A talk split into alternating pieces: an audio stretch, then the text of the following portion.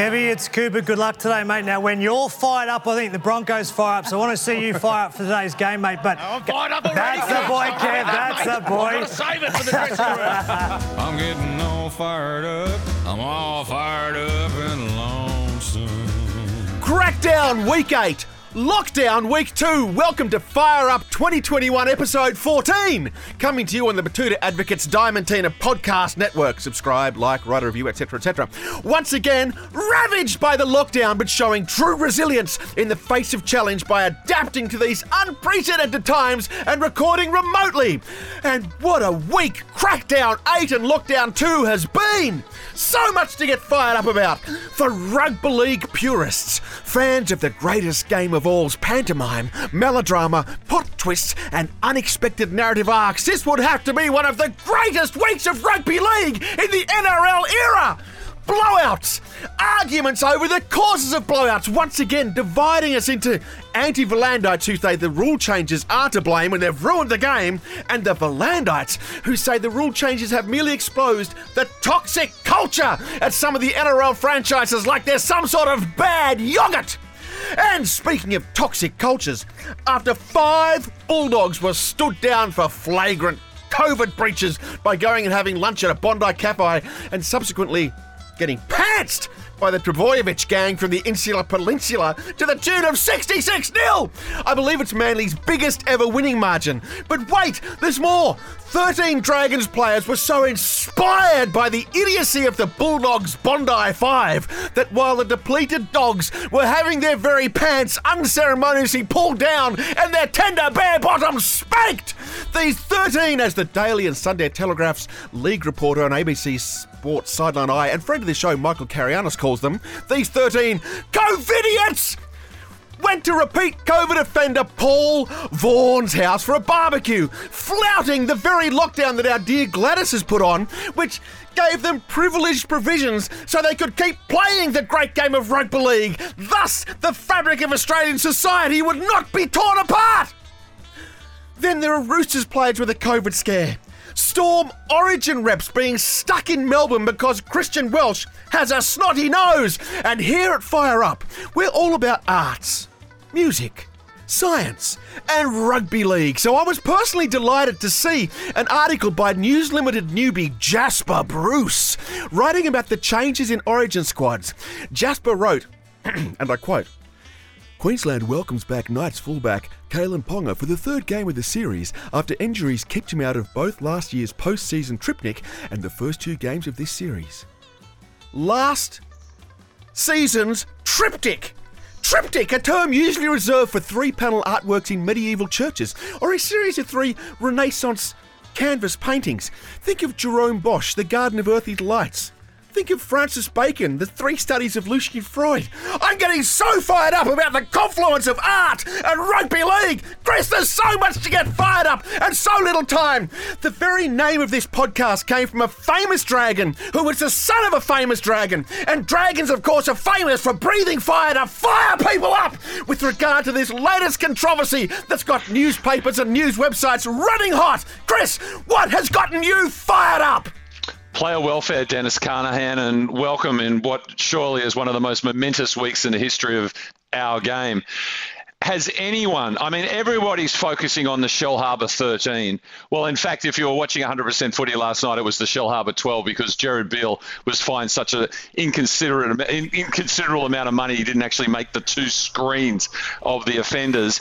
But everyone's focusing on the Shellharbour 13. Paul Vaughan and his co-idiots, as you so uh, gently name them. But what about the likes of Jackson Ford, Cody Ramsey, and Andrew McCullough? Leave the Origin players out of it. We know why they weren't there, but why weren't these gentlemen invited to the barbecue, Dennis? Is this club so split asunder that they've divided into two factions? And these poor kiddies who are trying to play it, play their trade in rugby league at both ends of the spectrum. Ramsey at the beginning, McCullough surely at the end. Is anyone looking out for them today as this issue reverberates through the very fabric of, dare I say it again, our game. Are you suggesting that those gentlemen you named, Ramsey, McCullough, that they are Valandites and the others are anti-Volandites? I'm not suggesting anything, Dennis, but I, given that we've heard that some of the members of the Shellharbour 13 took refuge under beds and in cupboards, I'd hate to think that they hold up in the attic and it's the Vaughans have inadvertently locked it, and those poor guys are still up there. Someone go check there. the, Someone go check the attic down at Shellharbour, please. Because initially they were being called the Dirty Dozen because there was 12 named, but there was 12 named because Jack de Belin was still hiding under the bed, so he literally hadn't made the report when That's the whole thing first broke. I really felt for Beale. I mean, if you're going to get in trouble, I mean, you think at least you could get on national television, but they only had room for six names per graphic on Channel 9. And Beale, who only got one game and two grand, didn't make the cut. Paul Vaughan himself has uh, he's got an eight-week suspension now. That's from the NRL. Yes, so they all got a thousand dollar fine from the cops. Yes. So he's got an eight-week suspension, um, and I believe it's gone further that he's actually had his contract torn up. It hasn't is- just been switched off. It hasn't been terminated. It hasn't been binned. It hasn't been shredded, as has been pointed out uh, amongst the, the Fire Up Facebook group. It's been, as all rugby rugby league contracts are when they come to an end, Dennis, they've been torn up. And let's face it, if players were smart in this world of e contracts, which they're not, clearly, they would be getting their uh, electronic signatures on electronic contracts because then they'd be hauled in to head office eh, to be uh, dragged over the proverbial hot coals for whatever offence that they've committed, and the club could threaten, will threaten to tear up your contract, and with impunity, the player could say, "Try your best." Because last time I checked, a digital contract can't be torn up and never will be torn up. but you can still print them out and then with impunity rip them up and throw them over your shoulder now you've got to think about If paul I was vaughan the RLPA, I'd say I'd see you in court. you've, got, you've got to think about paul vaughan paul vaughan he's a quangers boy and he came from the raiders this is a club that bought the rugby league todd carney Yes, josh dugan Dukes. joel monaghan That's right. We've had so much joy. So imagine the club that they signed Curtis Scott. Imagine if that club lets you go before you've done your controversies, because that club looked at you and went, "You are so up for a controversy, for an atrocity. We're going to let you go before it happens." That's got to be a mark. Let's face it, when Paul Vaughan came to the Dragons initially, he played his best football, and I think you'll find he was part of a successful origin tilt a few years ago. But he's played with a barely contained fury and ferocity, reflecting the fact that he realised that he'd missed his opportunity to add to that great pantheon of Raiders transgressors. I mean, they really are storied, the, the likes of the Carneys, the Dukes, the Fergos, and he's Oh. the, the rest of his career is trying to make up. And let me tell you, he's made up for it and then some. And I mean, obviously the clubs are queuing up right now. I certainly hope the West Tigers are at the front of the queue to sign him and secure his services. But uh, uh, former creator of this show, Brett Oden, of course, highlighted that with Vaughan having time on his hands and given uh, that he is a repeat COVID offender, he might be able to get a gig down at the uh, uh, Barrel Organic store, where they seem to be going against the grain. Where if you're wearing a mask, you're not allowed into the store for hygiene reasons, and if you've been vaccinated. Within the last 14 days, similarly, you're not welcome within the store. I think Paul Vaughan will find a home. I don't fear for the kid. I think he'll find gainful employment if, in Barrel soon enough. You think he'll be selling no jab T-shirts in the Barrel Organic shop? That'd be fantastic. Look, Now- is- I mean, didn't you, didn't you feel that, that there was something broader than look? First of all, uh, Redfern Pat, who we'll hear from later, had- had pointed out a, a couple of things. I think he, he noted it must be really tough for anyone who heard that they weren't invited by the, the the story breaking the likes of of um, Ford, Ramsey, and McCullough. It must have been a real blow to them. But he, but uh, he also, wh- what did you point out, Pat? I believe it was Hook DJing at the game. At That's the party, what I rather. was. remembering. So the the word And it was on out. Stephen Ferris's birthday too, and he, Yeah, he so we wasn't know there, well, so Hook had to DJ.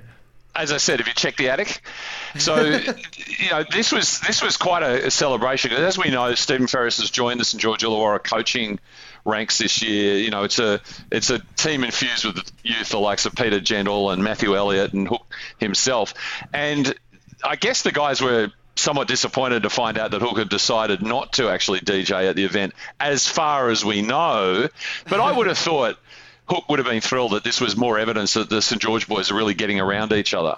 And despite apparently, as soon as they'd secured the one point victory and that anything but thrilling victory over the New Zealand Warriors up at Central Coast Stadium on Friday night, they were apparently sat down and read the riot act and said, whatever you do, don't go to a party at Paul Vaughan's place at this particular time on Saturday. Wink, wink, wink. And all this Interesting. All this spin that's been put out about the St George uh, powers that be had advised the players not to go. My sources tell me that the whole thing was done with a bit of a wink and a nod because Hook saw this as a fantastic bonding opportunity for the boys. And but for some nosy neighbour down at Shellharbour blowing the gaff, this would have all secured their drive to the 2021 Premiership. And by the way, do you know what the noise complaint? Do you know what the generation of the noise complaint was? Was it Hook's DJing? It wasn't Was he play? He was. He wasn't playing Sweet Caroline, was he? That's right. he, he- he had well, when the Saints going in on blue. No, it wasn't loud music. It wasn't raucous cheering. It was actually the collective groans of the fact that the Dragons had watched all three matches on Soporific Saturday, where the combined score was 148 to six, and they're all students of the game. They all love rugby league, and they could see their great game and their media deal, and ergo their salaries heading south as a result of where Collapsing. the where the game is going under the horsemen. So there were these groans emanating from Shellharbour. So it was a concerned neighbour who actually run the police and said, I, I, I, I believe there are some wounded animals at Paul Vaughan's place. I think, you know, a couple, a couple of birds have been electrocuted or something like that, or maybe a stray cat's caught itself up in the barbecue. And so the police went in there concerned for the kids. And all they found, first of all, of course, was uh, Corey Norman's wallet. So, well, I'll, I'll get to that in a moment. I'm just wondering what you were saying about the the, the Dragons coaching staff, the the triptych of coaches, um, saying don't go and celebrate. It's one of Wayne Pearce's things that if you give instructions with a negative, the subconscious mind eliminates negatives. The subconscious mind only believes in positives. Yeah. So if you say don't go and celebrate, all the subconscious mind hears is go and celebrate. 'Cause we That's all it hears.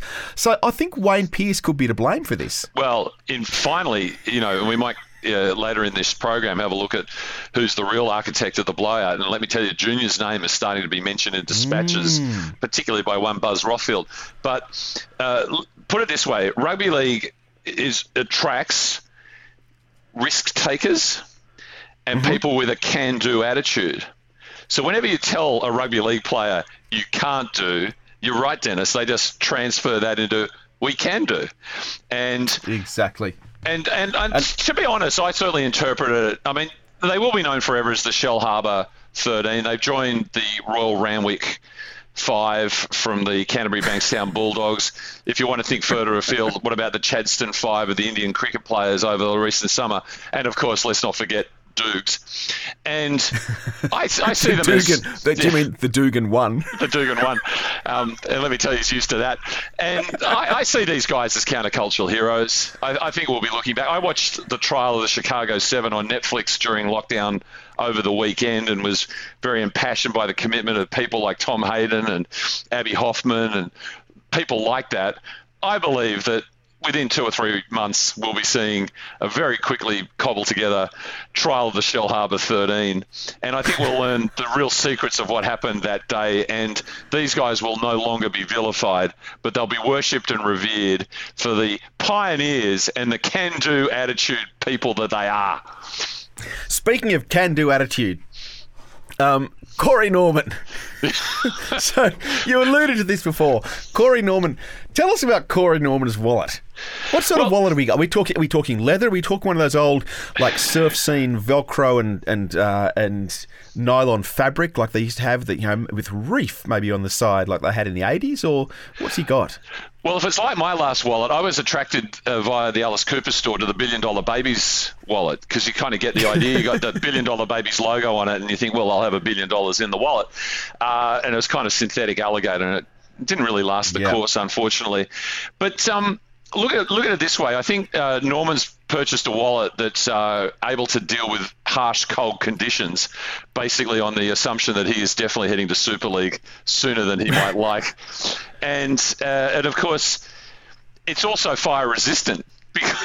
Because said, said wallet was apparently found on the Vaughan barbecue, and let me tell you, I mean they're top of the range. The Vaughans, they're they're actually you, you can go there, and not only do they do your standard, you know, cook your chook, your fish, your lamb ribs, whatever, they've got a smoking capacity in that, so you can get the slow cooked lamb, whatever whatever you like on the Vaughan barbecue, and the, and the Norman wallet was uh, there sitting pretty.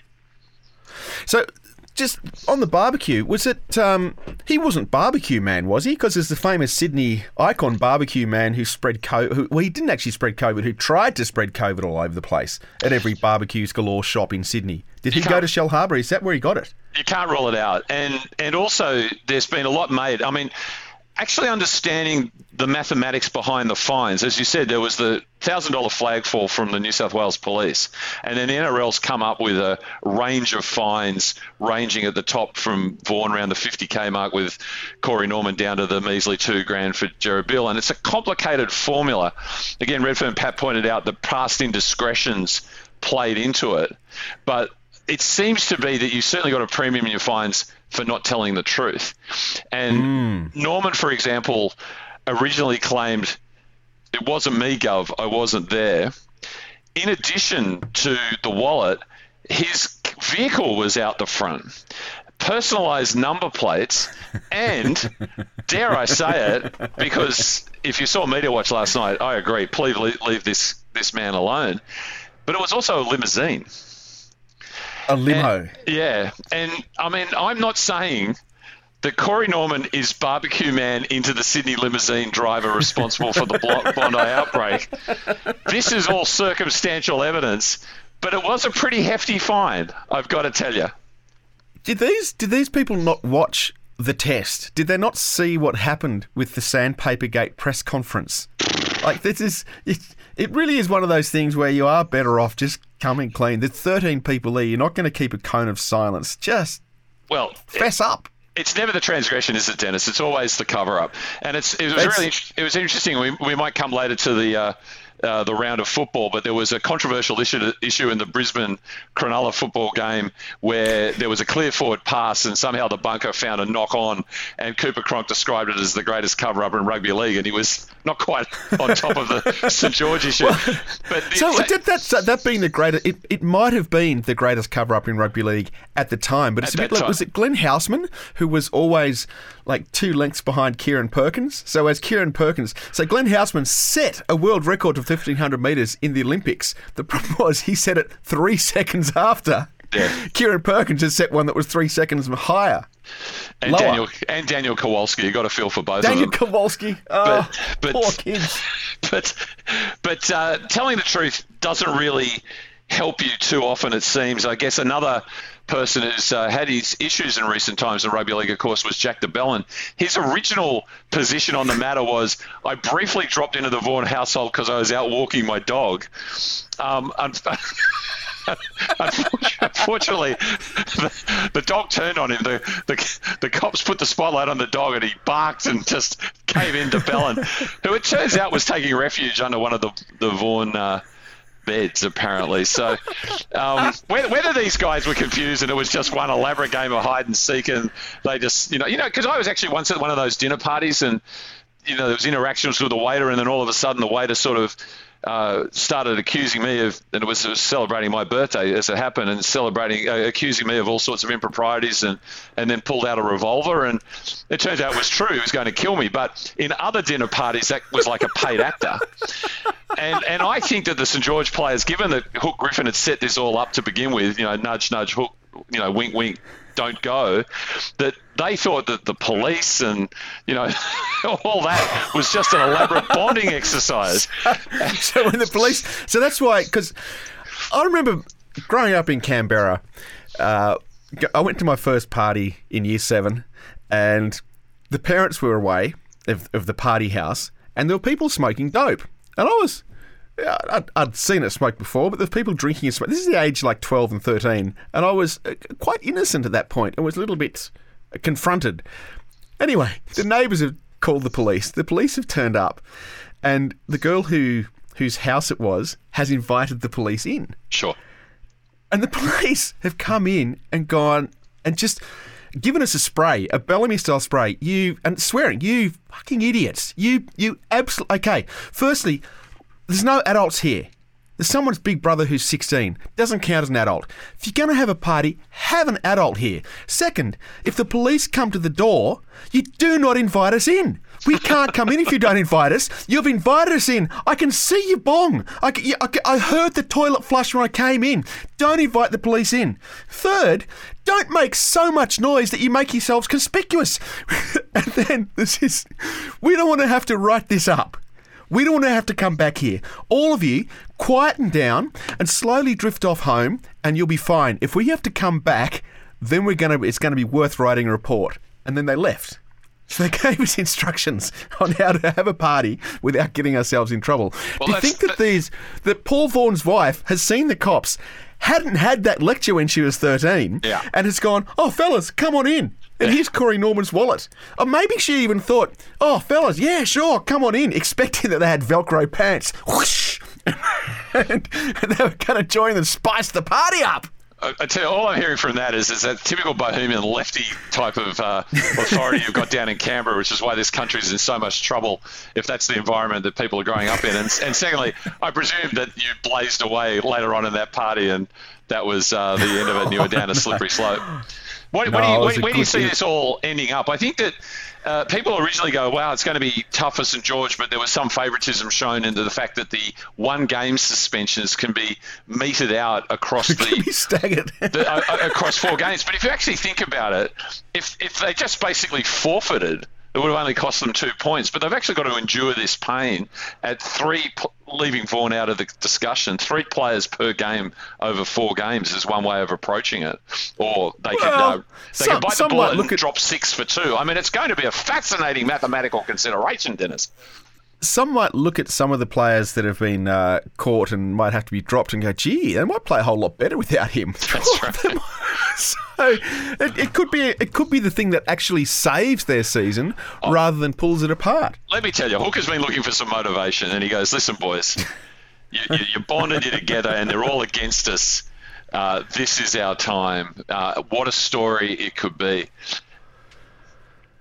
Yes, it could indeed. Now, I'm feeling a bit musical. I think it's time for a song. Should we throw to a song?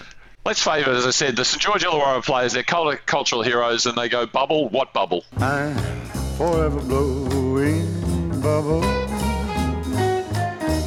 pretty bubbles in the air.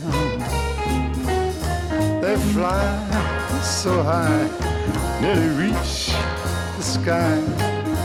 Then, like my dreams, they fade and die. Pretty bubbles, more trouble pretty bubbles in the air.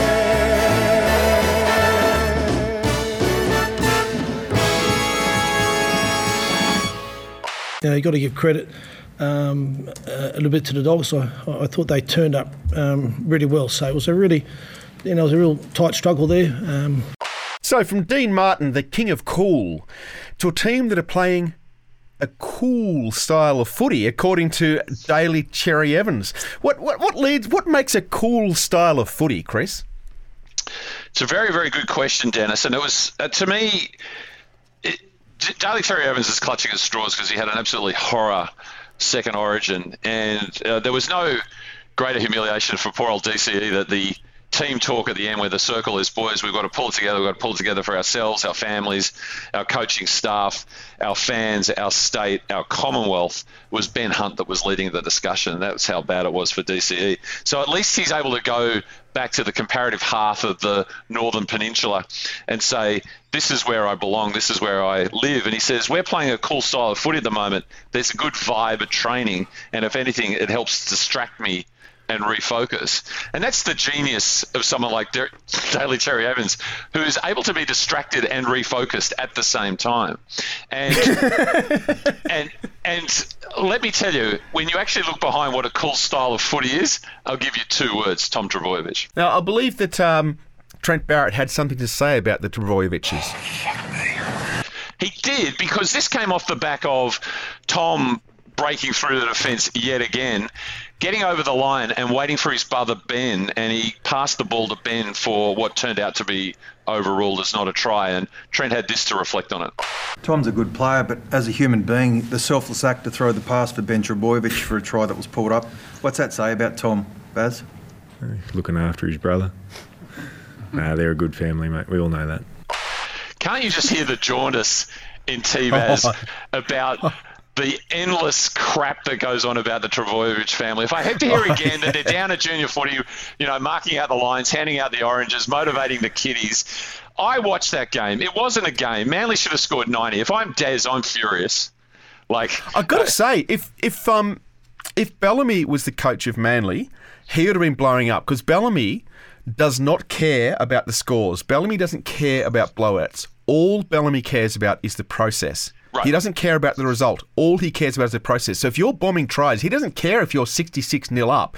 If you're bombing a try, you are going to have Bellamy spittle on your face as he roars at you and swears and calls you every Carmichael under the sun because Yeah. he doesn't care. So All they- he wants is process. They scored 11. They blew about six. It should have been 100. Hmm. And you're right. Bellamy, like, I reckon Trbojevic should be in reserve grade this week for that performance. The hubris of the man is to cross the line and then wait for your bro. and like, like T-Baz, I'm sick of this Trbojevic lionisation. It was appalling to watch. And, and, and look, I, I felt for Canterbury, who was short the Royal round week five. So, you know, Can I throw you a, a, couple of words? Showboating, yes, yeah. Uh, grandstanding. What about this one? Layering up. Layering up, exactly. Can, Yeah, I, well, can, I, I- can I- be the first on record to say Manly Ringers Seagulls 2021 Mug Les? Mudlers! Of course they are. Uh, I've got to say though, with the, the cool style of footy, cool, such a Oh yeah, lame, tremendous football, lame very laid back, great vibe. Cool style of footy. Oh, it cool, reminds me man. that I've always thought that was the most dreadful song, and like it's appropriate that Phil Collins covered it. Groovy kind of love. If any girl said to me, "Oh, our love's really groovy," dumped. I'm, I'm not taking that. I'd take great offence to that. Groovy kind of love. Cool style of footy. Cool. Cool was the word that Peter V'landys, when I was working, when I was doing a jingle for New South Wales Racing a few years ago, Peter V'landys wrote the lyrics about it. And I had to sing Peter V'landys' lyrics. And I had a long argument with the advertising manager saying, saying the words cool, hip place to play when you're trying to attract 25 year olds, those two words are 60s words. You don't call things cool and hip Oh, in that- this that- millennia. That's totally Poochie stuff if you uh, follow an itchy and scratchy. But uh, I tell you what, though, it does it does gives me some thought to Peter V'landys doing a sort of an autobiographical tune to the tune of "I Am the Walrus." You know, "I Am the Horseman." do do do do. Look, uh, Well, I know Peter listens, so Peter, if you want someone to do the backing for you, I'll happily do it and do the back. But obviously, Peter would write the lyrics himself. I'm happy to executive produce. T-Baz was asked a pretty pointed question at the end of his press conference by, I believe, Hannah Hollis. Do you think this this might be considered as one of the darkest days in the Dogs' history? The result. I think that's going a bit far. There's got to be some pretty Is it? days. Is it T-Baz? Was it's certainly the biggest loss they've had to the uh, the Seagulls. I believe it was Seagulls' biggest win. Yes, it was. It, it actually eclipses their victory over Penrith in, uh, in the early 70s, 70 points to seven, which, by the way, was in the era of the three point try. And I actually remember that game. I wasn't there, but I remember that game because it was one of the early instances of when the ABC, which used to show the match of the day on the Saturday, which was at the cricket ground and it was a six o'clock replay, the next chink in the armour in terms of shifting from you must go to the games to being able to watch them live on television was they would go live for the second half on the Sunday game. Ah, yep. And I, and I remember being up the road at the Cutler household, home of the great Steve Cutler, aka Skylab, part of the '84 Glam, Grand Slam in I can't remember what the sport was, uh, and seeing Manly absolutely it's a part of torch the- Penrith. that was part of the space race, wasn't it? Skylab, and it, That's he, right. came crashing to Earth in the late Yeah, eighties. in, in Western Australia somewhere, down near Kalgoorlie, I think. Yeah, so there was an absolutely huge win. And look, yeah, sure, I think there was some issue in the early 2000s where Canterbury might have been standing astride the top of the competition table and they got stripped of all their points. But mm. if I'm a Canterbury fan, at least they're a good team. Like Yeah, and, and that did that did get the Raiders into the top eight that year on the I mean- on the back of that because we wouldn't have made it otherwise. Well, as a fan, would you rather your team is outstanding and caught cheating or absolutely godmotherless last like Canterbury and no hope of any redemption anytime soon because they're still recruiting backline, no, not a forward pack? Uh, I think I'd take good and cheating. Well, let's let's let T Baz have the last word. What else does he have to say, Pat? So- sorry, could you could you repeat that again? oh boy, poor old T Baz. A press conference for the ages. Full doing it tough. Now, I'm yeah, I'm pretty sure he has coached more than half of that Manly team. Yes, oh. that's that's the thing that really galls him. And he was actually asked that question. He was it was put to him, you know, Manly team looking pretty good. You've obviously had a lot to do with it, like trying to goad him into, into saying yes, I help at that dynasty. I remember being at a sponsors dinner in 2005, which was a very important year in my life, Dennis. And I was again at the urinals. I know this is a recurrent uh, feature of my life. And Royce Simmons, who was an assistant coach for the West Tigers at the time, was there, and we exchanged pleasantries. And I had just read his autobiography, and I said, Royce, look, I read your book. Given to me by my good friend Stephen Gorry. I said, really enjoyed it. And He goes, ah, I don't know about that book. And I go, what do you mean? He goes, well, they wanted details about my life. I just wanted to put in some funny stories. And I said, no, no, no, it was really good. And of course, Penrith was coming off their 2004 Premiership victory. And I Over said, well, you, yeah, yeah, yeah, yeah, yeah, skinny burn, sideline. I said, Yep. you must take some pleasure in that, Royce, having built that squad. He goes, no, I couldn't give a shit about that. I'm West Tigers now. And, and it was at that point, at that urinal, that I knew we were going to win the Premiership. Now, the fact that we were six and eight at the time wasn't an issue. Beautiful. Well, that that brings us on to a team that's uh, probably not quite six and eight, uh, probably more like four and twelve. Um, that is going to be playing the Manly Warringah Seagulls this week, and it terrifies me to think that my Raiders could potentially be losing to a team that has Walker at fullback. Yes. that, that really that really upsets me. But Canberra, of course, Canberra played the Titans in Canberra, and Canberra's had a great track record against the Titans in Canberra. I recall a game, oh, it would have been 2010, where the Raiders were 22 0 up at half time. And uh, it was Matt Orford's first game for the Raiders, and the Raiders lost that game. Whereas this week, oh boy. Uh, what did Ricky Stuart say about the result, Pat? Welcome to Thinking 40 with the game's greatest thinker, Ricky Stuart. What do you put that down to, Ricky? It's not what we've not what we've practiced, mate.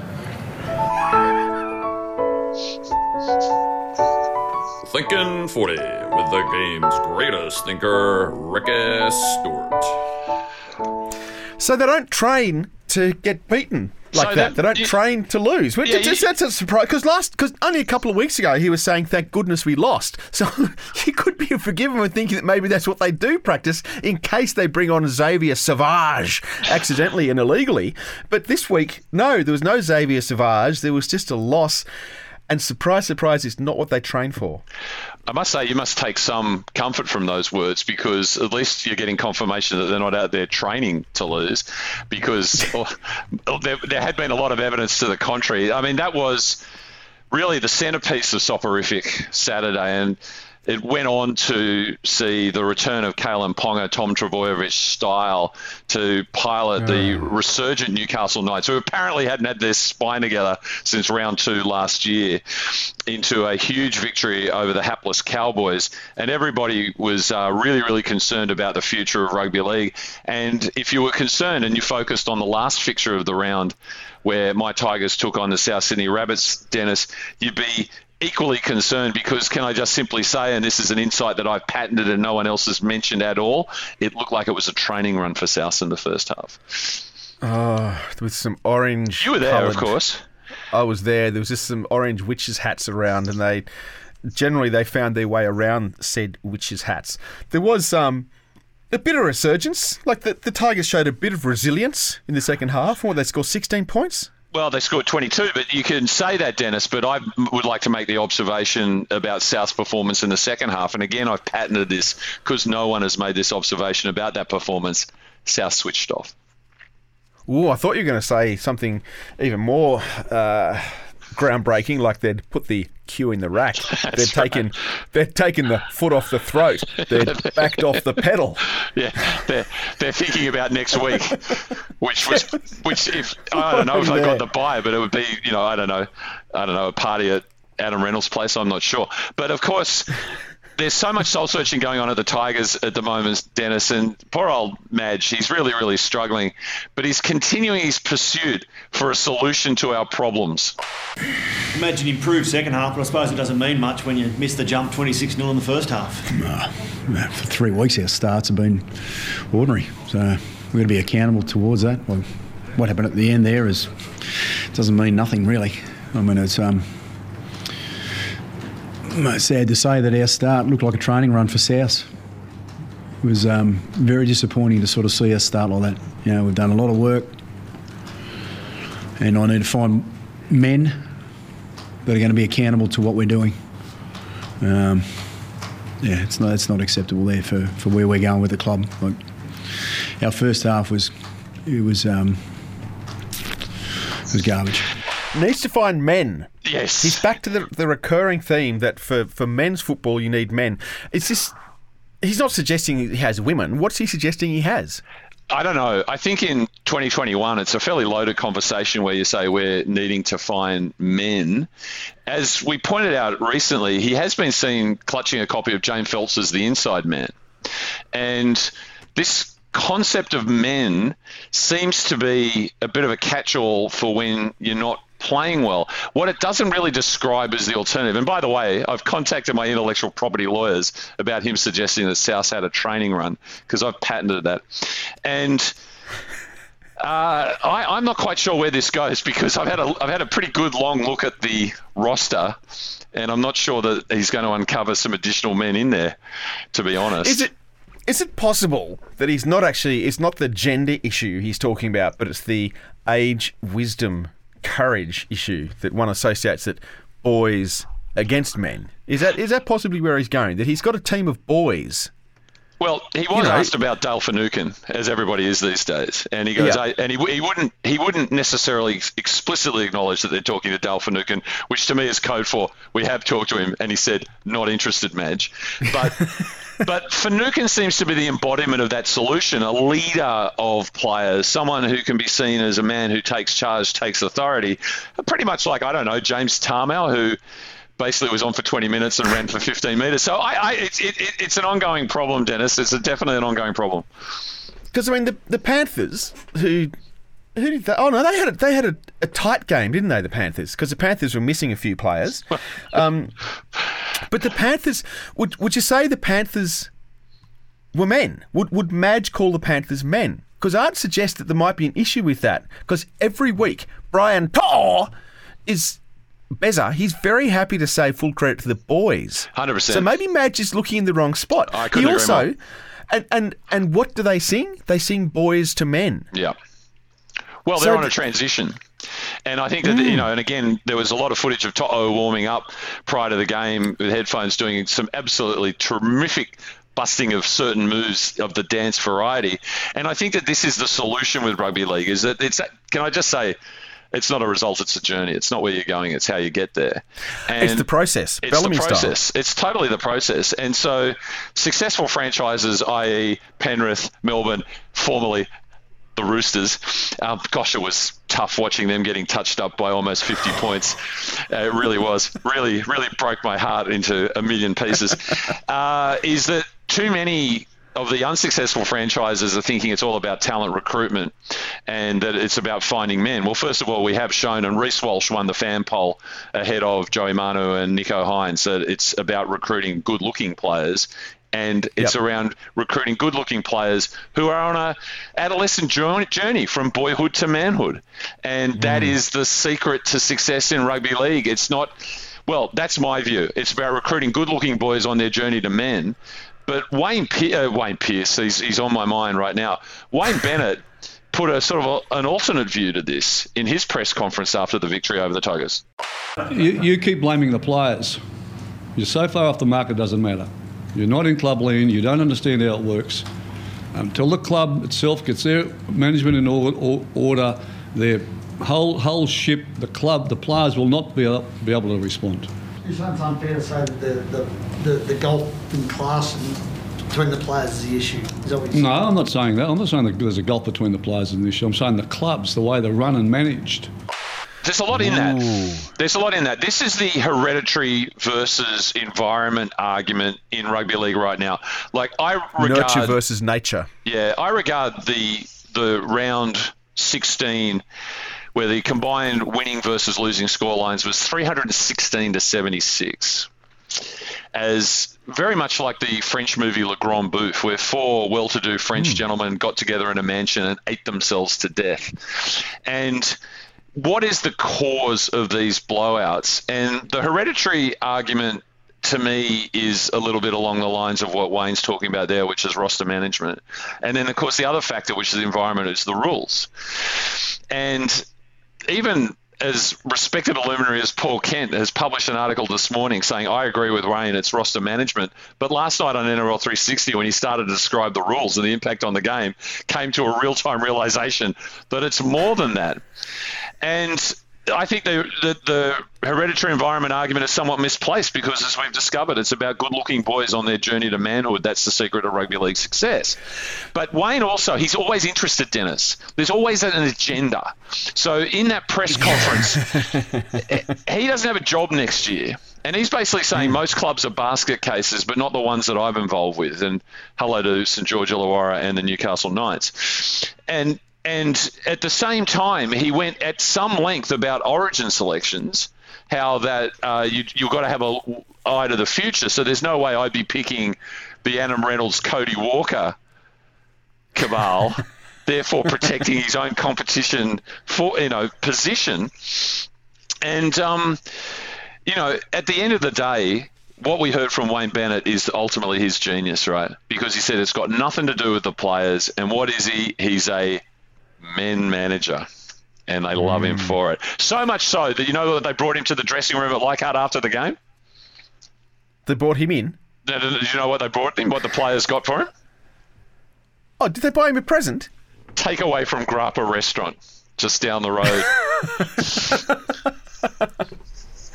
Oh, he's a big fan of that. Now that just down the road so at that was another- Street. that was obviously a dreadful, dreadful thing that happened. But, but in the weekend where there was so much disaster, so much controversy, there was one thing that had saved rugby league. One man, not boy, one man, one good-looking man who saved rugby league. Who was it, Chris? A good-looking man who went on a journey from boyhood to manhood through his rugby league career and then his journalistic career, and now as he moves into the third part of the triptych, Dennis, player, oh. journalist, football official. We speak, of course, the no one that, and didn't he just absolutely offset the gingham beautifully, the pink gingham Broncos shirts? The great Ben Ikin, he's turned the Ah. whole ship around. I mean, we're all just desperate for crumbs of decent football these days. And the Brisbane Cronulla game up at Suncorp Stadium, Sunday afternoon, can I dare say it, dry fast track, was Ah. absolutely thoroughly entertaining. It was like I was looking at rugby league. Hang on. Two years ago, and I went to the statistics, Dennis, and one call was made right on full time. But prior to that, over the 80 minutes journey of the game, how many ruck infringements do you think were called? Well, the average is sort of eight to ten a game, aren't they? Three, Dennis. Three. Three, including the late one. Three. No, I think the late one made it four. But uh, it- this was a throwback, and it was everything that we've grown to miss about rugby league and love about rugby league, and we put it down to one person, Ben Ikin. But I tell you what, it's got Kev- Kevy absolutely.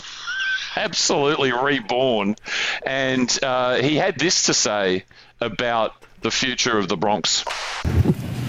Well, Kevin, mate, you've said the uh, you hit the reset button this week, and uh, it was almost a testament to that. Um, yeah, just yeah, great. We had a great preparation coming back. We reset, and I thought every bit of our game today improved. Are we where we need to be? No, but certainly some some really big improvements across all levels, you know, of our game.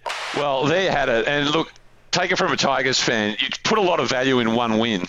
And it seems like mm. Kevy's put a lot of value in that one win. And he went on to say later that we are now in clear water, you know, with the Ikin, Donaghy, Walters, Cabal, with my brother Steve as, you know, football, man, uh, you know, sort of day, game day manager or whatever role he's playing. We are in clear water, and the Broncos are going to make a, a charge for the premiership. And he says so because all it took, Dennis, was hitting the reset button. But I'm not so sure it's just that easy to hit reset. So I'd love to hit the reset button and just, you know, we go back to uh, homeowner mailwoman. No. Why no? No? No. Well, you, you feel we're beyond resetting? Yeah. I think we are. Why? Why? Yeah, you reset. Let's hit the button. I don't think I can do that. Oh, we hit the we hit the big button. You can't just press a button. You can't just press a button. Why why why not? Yeah.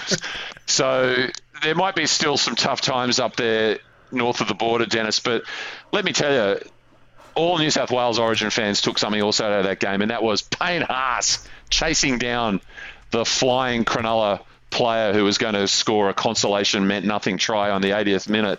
And it gets me thinking, Dennis, it's Origin time again. It's Origin time again, and yeah, of course, Josh Papali'i just last year chased down the flying Jamal Fogarty and brought him down. And was he? Was I, he really flying? well, it was it was the fastest run of the year. Like the, the tracker, the the matrix around the ground tracked him. He went he broke 38k. It was the fastest run he had for a few meters. He was the fastest NRL player. So Papali'i, it was an astonishing thing. Papali'i is faster than Trbojevic and Edo Carfact. Statistically, over the year, last year, yes. Wow. But my point from that is this: I, I think it might have buggered him. I think he's done after that run because he hasn't he hasn't been at his best since then. He, he you know went off and did some boxing and he's oh boy. This this oh. is this is the problem for a lot of creative people. I mean, it's generally said that we've all got one novel or one album in us, and maybe mm. Papali'i's just had one run in him and he that was his it, hit. And that's it. It's over. That was his That's in Queensland, if I dare say that. That was that was it. And this weekend, this weekend we've got Jackie Boy Wighton playing uh, for the for, for this Origin. Sorry, he's, he's at number six, and um, I love Jackie Boy. I always have. Hand on heart, I love Jackie Boy, but his form hasn't been that good. I'm really hopeful that uh, wow. you know what, I'm actually terrified. I am absolutely terrified of him and Mitch Moses. Mitch Moses. So Jackie Boy's playing in a team which has started. They've learnt how to lose. They had a few years where they'd forgotten they, how to lose, but they haven't all they knew was how to win. they haven't been practicing and, it. They have been practicing how to play footy, but they haven't been practicing winning on the field. So Jackie Boy comes with that. So if any pressure gets put on, I worry that Jackie Boy might then go, here's the familiar pattern, this comfortable old pair of shoes. I'll slip these on. I'll stop making runs. I'll just throw the ball early to someone else. G- and inside him, inside him, he's got Mitchell Moses. Mitchell Moses, who, uh, yes, sure, he has the most famous grandmother in Origin history. Absolutely. But he himself is famously considered he's the new Braith Anasta for being most overrated player in the NRL. You're making and he's, the, he's also he is the flat track bully. Well, there's a, a, number of things that you've raised there, Dennis. First of all, I think Freddie's smart enough to keep Wighton and Moses on opposite sides of the field. He's not going to try and do oh. the, the Cleary Luai link up, surely. Just you take Trbojevic, you take Latrell, and just, you know what? Here's my instructions passing the ball. Um, secondly, you referred, of course, to Benny Elias's grandmother, who was famously seen uh, as no Benny Elias's mother. Mother, Who is. Mitchell Moses' grandmother? Uh, um, and she's not doing that well, according to the press, and we send out our best wishes to her. But she, of course, was mopping up the blood off Benny after a, a victory at the uh, Sydney Football Stadium in Origin. Not just mopping up, she ran on, she invaded the pitch. She illegally, she should have been fined five grand, but no one's going to fi- fine her five grand. She ran onto the field, didn't care about the result, was just trying to mop the blood off her son. This is a mother's love. This is what rugby league's all about, Chris. I love being able to explode myths. That's completely untrue. That's just mythology. She was actually Mrs. Elias was actually part of the New South Wales team, and she was on in that uh, squad for that particular purpose because she's well known as being the cut person in the corner for a number of boxes that came out through the 70s and 80s in this great town Did she have a magic sponge? Oh, Did she, she have was the great with with, the the, magic sponge. sponge? and, and she just go, "You're dropping your left. You're dropping your left." It confused Benny, but but still. But Mitch, the, the selection of Mitchell Moses himself and uh, friend of the show David Garnsey, I know is absolutely a huge fan of Mitchell's work and is tremendously excited and and is you know uh, really really glad that Wayne was able to do such a sell job on. For God's sake, please don't pick Reynolds and Walker. But there was, of course, the other Moses as a Moses Mbye who ran on for his 150th game at an empty Leichhardt Oh, on the no. weekend, and he struggled a little bit to get through the 150 game banner. And I saw. And true fan of the show, Terry Bull pointed out, saying, you know, another player having trouble parting their banner. And I said, to be honest, Moses did a better job parting the Red Sea than uh, Mbye did with that banner. And then Terry pointed out, but the real religious miracle is Mitch Moses got selected for Origin. Uh, It's all coming up. It's all coming up, Moses. Daniel Saifiti's out, so if they're playing at Newcastle, that's that's a shame. Uh, Brimson and uh, Ponga are back. Hunt's at hooker, and they're all saying that this is the best team Queensland's picked this series, and that's a team with Ben Hunt at hooker. Just get your mind around that, will you? But you know who won't be there. Dennis? Who won't be there? Ronaldo won't be there.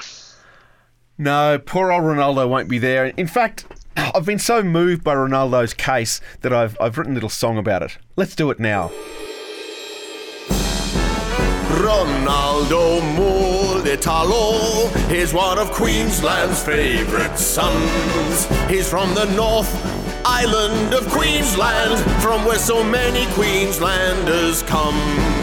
Ronaldo Mulitalo, yes, he's from Queensland through and through. Ronaldo lives and breathes for Queensland, but he can't play for the Maroons.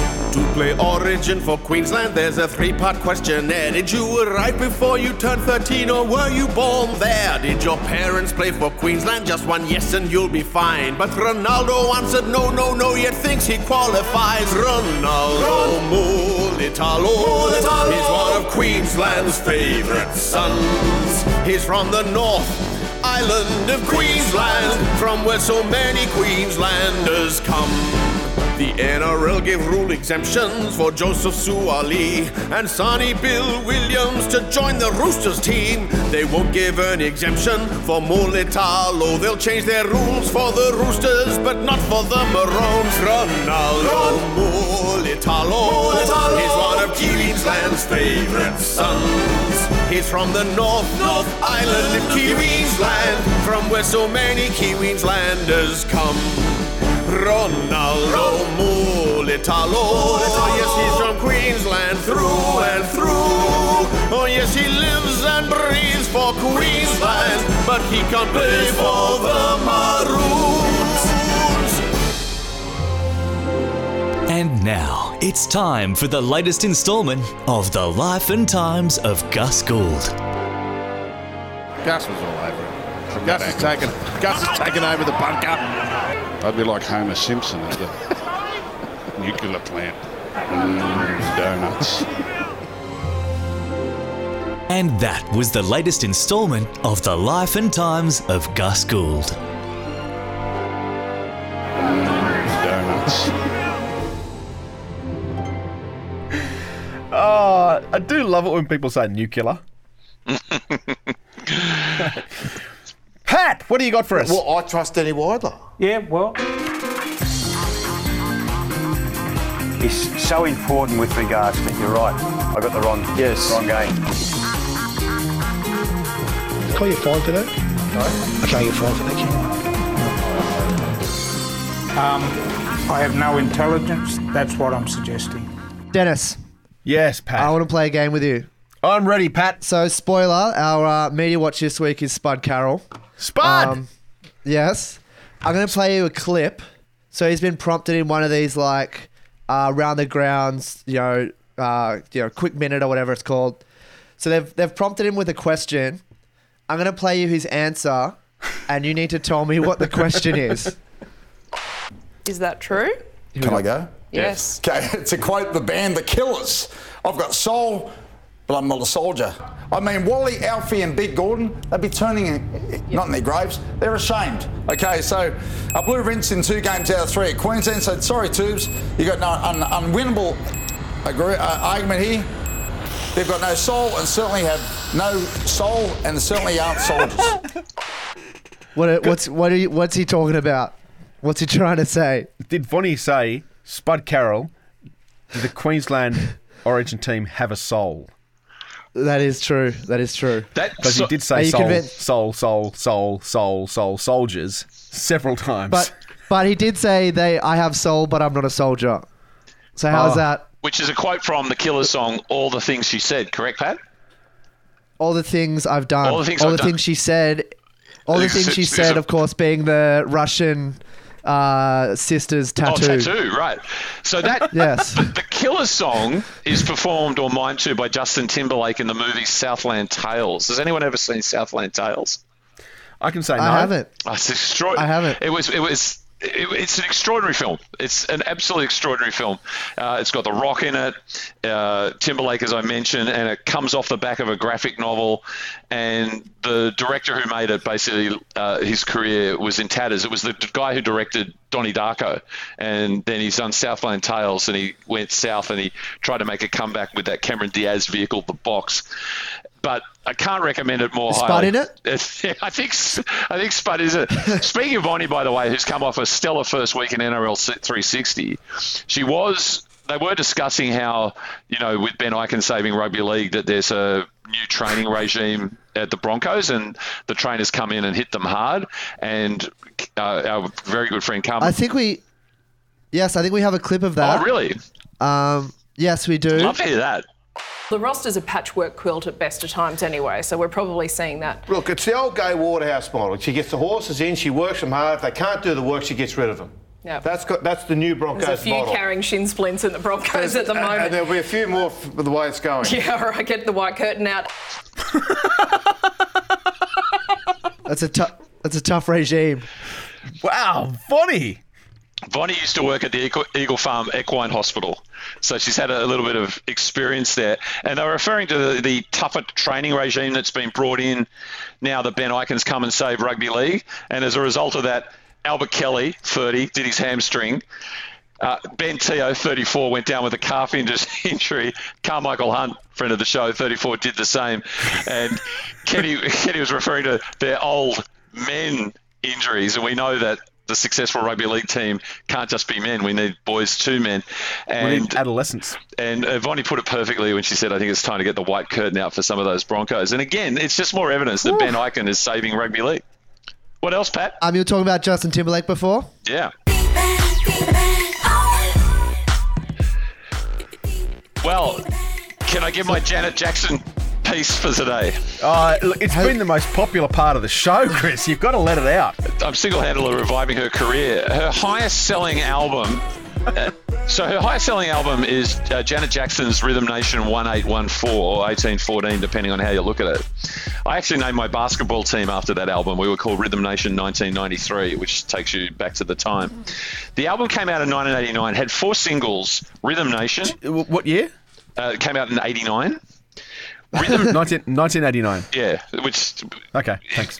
one argues you probably should have called it Rhythm Nation 1989. But anyway, four singles: Rhythm Nation, Miss You So Much, Escapade, and Black Cat. And Black Cat. And get this: the Black Cat was written specifically for the Penrith Panthers. That's a little known Right. fact. And the album Is it, the did Gus Gould commission that? That's right. And it's the only one in history to have three number one hits in three separate calendar years. Wow. How about was that? Was Black Cat? Did Black Cat get to number one in 1991? I, I believe so. And it sold more than 12 million copies worldwide, and it is definitely worth checking out. So, what feedback do we have, Pat? So we were talking last week about uh, Rugby League University. Yeah. And we remember we were saying that um, that we'd have uh, Mitchell Pearce teaching literacy. Oh, sorry, literature. Yep.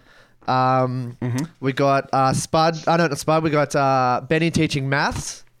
Ronaldo Yep. teaching geography. Yep. yep, Uh huh. And the Fire Up Brains Trust have jumped on. We got Andrew Ison saying that Brian To'o teaching dance. Um, Yeah, nice. We certainly Love won't it. have him teaching music based on um, his taste that we've heard of. We've got Interpretive Andrew, dance. interpretive dance. Andrew Callov saying Stephen Hawking's on how to play the ball correctly. And I, Hmm. I don't know if you guys ever seen uh, Jarrod Wallace play the ball, but that's a thing of beauty. Does he play for the Titans? The Titans, yes. He plays the ball Well, like why he, would I, he why kind would of I have plays never it. seen it then? Oh, yeah, yeah, yeah. I, I certainly didn't watch any of the Titans game on Saturday. I heard somewhat on the radio, and it, the first time in I would say, oh, 20 years, first time since I've had Foxtel, uh, I chose. I went to a girlfriend's place and watched Rick and Morty rather than watch the second half. Sure, because you described it as a game. I wouldn't describe it as a game anyway. A lot of Yeah. people saying the worst game since the Melbourne Storm loss in 2013. Mm. Uh, Terry Bull and Oh. Terry Bull and Mark Thornton saying Hopper teaching anatomy, and it's certainly been an interesting week for that family. Well, can we can we Hmm. very briefly touch on that? Of course, is that uh, uh, Jamil, I believe, is the son of Hopper, is at least out on bail because it turned out Uh, that just got to pick you up on that. You said the son, the that definite article is singular. It A son? been ah a son because there's there's about thirteen. I, I don't want to continue now. anyway, he's on, he's on bail because the bag of cocaine that was alleged that he threw away when he approached the truck in the incident that he's charged for by the police was actually uh, turned out to be fake cocaine. And it was actually an inert material, and therefore they said, "How can you throw?" His defense says, "How can you throw away a bag of cocaine when it's not actually cocaine?" Which is kind of, I guess, their version of a tree falling in the woods, isn't it? I got arrested once for. He believed it to be cocaine. I got arrested Oh. once for a um, a literal bag of sugar.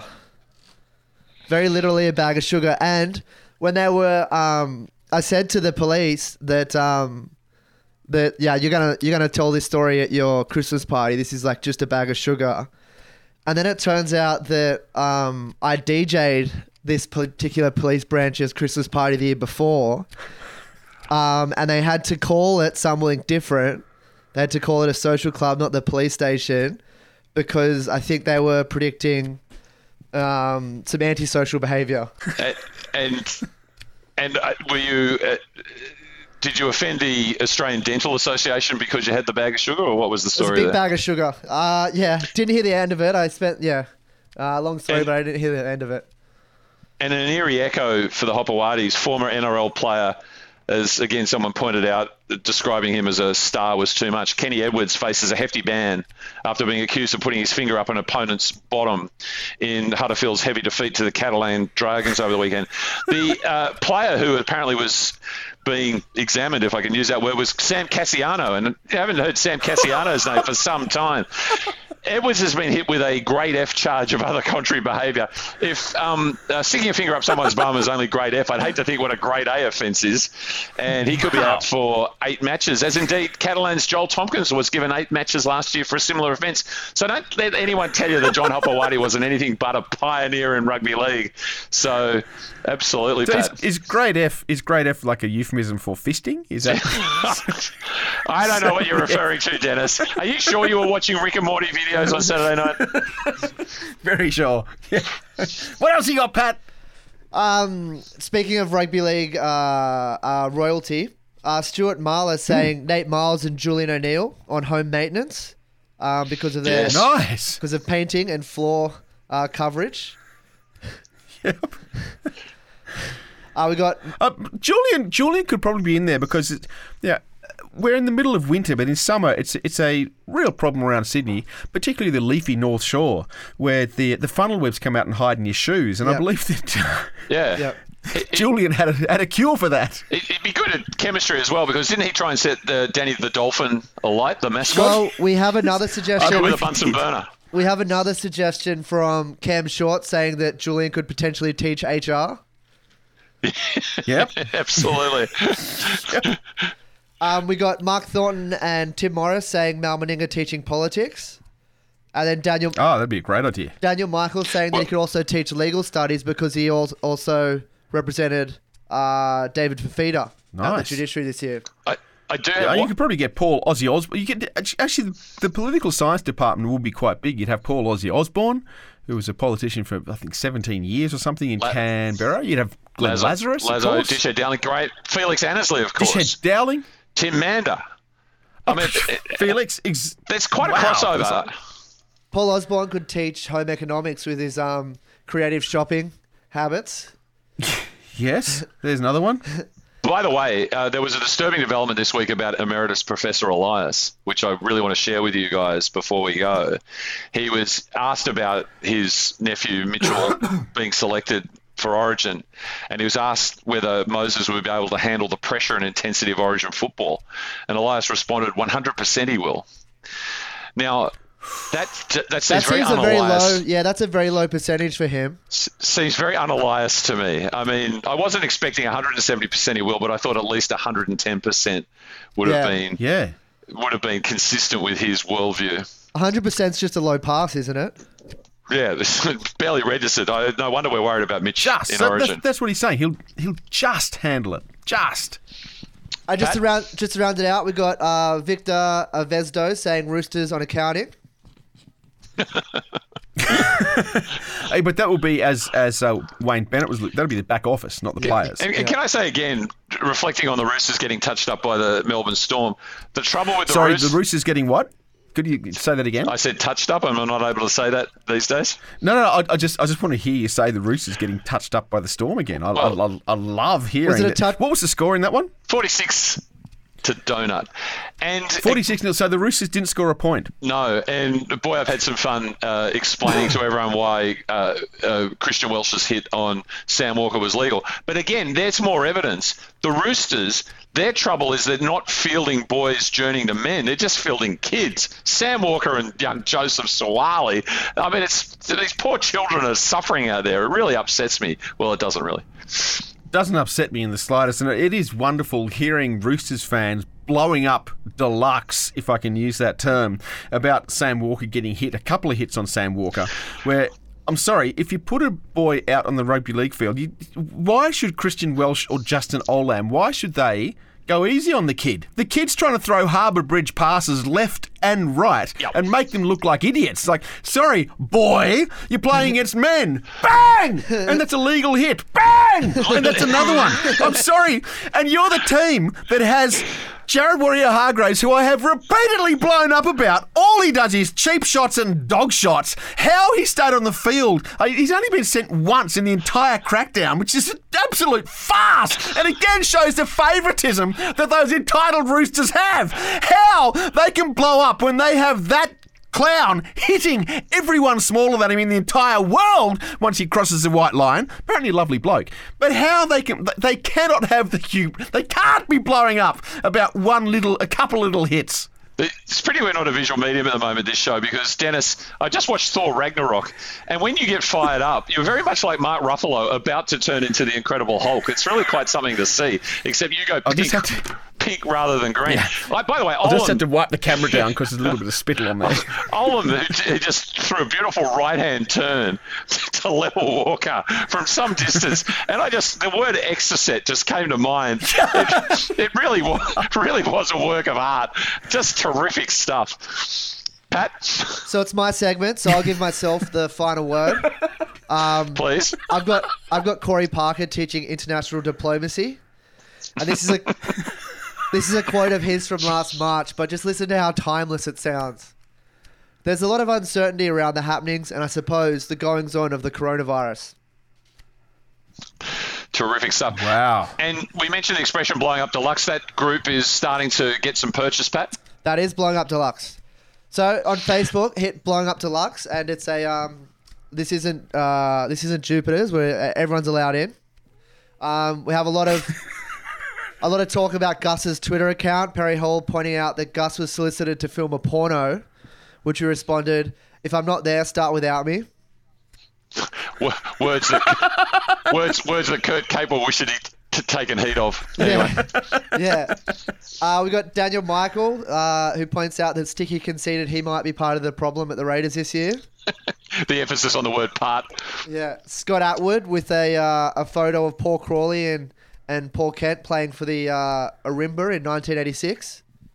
I can't Wasn't wait. that fantastic? Oh, yeah. That was the most wonderful picture. I should I should share this 'cause I got this last year. I have a photograph Share it. You sent might to make me the by uh, you might make the segment next week. a friend of the show, Vonnie Sampson, sent it to me. It's a photograph. Of, I, I was trying to say it of Paul Kent dressed up as Santa Claus when he worked at the Rimba Mall as Santa Claus one Christmas. Boy, oh boy. That's That was It's a- real. that was a different it's time. Paul Kent. It's Paul Kent dressed as Santa Claus. That's up there with Gladys dressed as um, as Wonder Woman on her 20th birthday. Yeah, I, I, I'm just I'm just hanging out to watch NRL 360 tonight and see Paul Crawley go. Oh, it's just wonderful seeing the Trbojevics display their wares. He won't dare. I'm telling you, he won't dare. Chris, have you got anything? Is that it, Pat? Yep. Well, then now isn't it now time for Chris's kooky controversy corner? No, what's it called? Chris's kooky correspondence corner. KKKK. Yeah, perfect. Chris's Kooky Correspondence Corner. And there's just one piece that I want to bring to your attention, Dennis and Redfern Pat. And I refer, of course, to a marvellous tweet that went out under the moniker Fire Up, which is at Fire Up NRL as opposed to our Facebook and Instagram at Fire Up Rugby League. And it showed a picture of the Roosters. What was that score again? 46 nada. 46. so, so the so the Roosters scored nothing. Absolutely. With all that attacking zilch. genius, was so Teddy wasn't playing, obviously. No, Teddy was playing. Oh, Teddy was playing, Mm. And they still couldn't score. With the best player in rugby league, they still couldn't score a single point. And of course, Angus Crichton. So obviously, Angus Crichton had been origin duty, so he was playing. so um, Papenhuyzen must have been cutting sick. He must have been going No, nuts. he out wasn't. there, He was wasn't playing. He was out. Harry Grant- Oh, Harry Harry Grant? Harry Grant. Man He must the have been cutting sick from. No, Harry what- Grant's no? injured. He wasn't there. No, he wasn't there. That, what, this is a half-strength haul for Storms, and, they've- and they couldn't even score a single. Even Sammy Williams put in a try against the Titans. The Roosters got nothing. I, I- I just had to look up again to remind myself of the exact score. And on my NRL Today app, I see the score that says Storms 46, and then the Roosters. It's just got the picture of the cover of Sir Fred Hoyle's The Black Hole. And anyway, there was a picture of the Roosters gathering under the posts after yet another Storms try. And Fire Up tweeted, the Bondi cluster is the Roosters standing under the posts waiting for a conversion. And kudos to you, Redford and Pat, because it actually went viral. And AB Sport tweeted it as good banter dot dot dot. And let me tell you if you're watching reality TV as much as I am and I am the most important thing in Farmer Wants a Wife this year is not looks personality a caring attitude. The farmers what they're primarily looking for is good banter. So, ah. Pat, this must be additional frustration for you because you got turned away from Survivor, steered toward Beauty and the Geek, and now the very thing that you've been publicly recognised for by our national broadcaster and the ABC Sport and Dennis had nothing to do with it was the exact quality that they're looking for for the contestants on Farmer What's a Wife. Unfortunately, unless you've got something to tell us, Pat. You're not meeting the right gender requirement for those All I- particular farmers. All I can say is I'm liking the look of 90 Day Fiance at the moment. and, I, and I should just say a, point, a shout out to Fletch from ABC. I, got, I did actually have nothing to do with it. I saw that tweet come up and I I messaged the guy from ABC Sports social media who was on that night, Fletch, and said, "Do you know, do you know anything about the person that's tweeted this, the the fire up?" And he's like, "No." He's from Adelaide. He doesn't even know what reads. All he knows is the Rams. So top kudos there, Pat. And Fletch, I hope you're listening. I've seen the numbers. It could. It's possible that one Yeah. person is listening. yeah, and and and I guess we should say we hope that everyone's listening. And I I think we've indulged ourselves a little bit longer today because it's lockdown and everyone's looking for things to occupy their time, and uh, we're happy to be part of that. Yeah, well, it took us long enough. Well, we're, we're looking for things to occupy our time as well. But we should probably wrap it up there. I'm Dennis Carnahan. Thank you, Redfern Pat. Thank you, Chris Gale. We're fired up. Hope you're fired up. Hope your team gets a win this week or doesn't get smashed in the bye or go out and have 13 players lost by we breaking are COVID St. rules. George boys. we had a win to. No, I don't think so. No, it didn't. So, you've been fired up, please subscribe, share it with your friends, and we'll speak to you next week.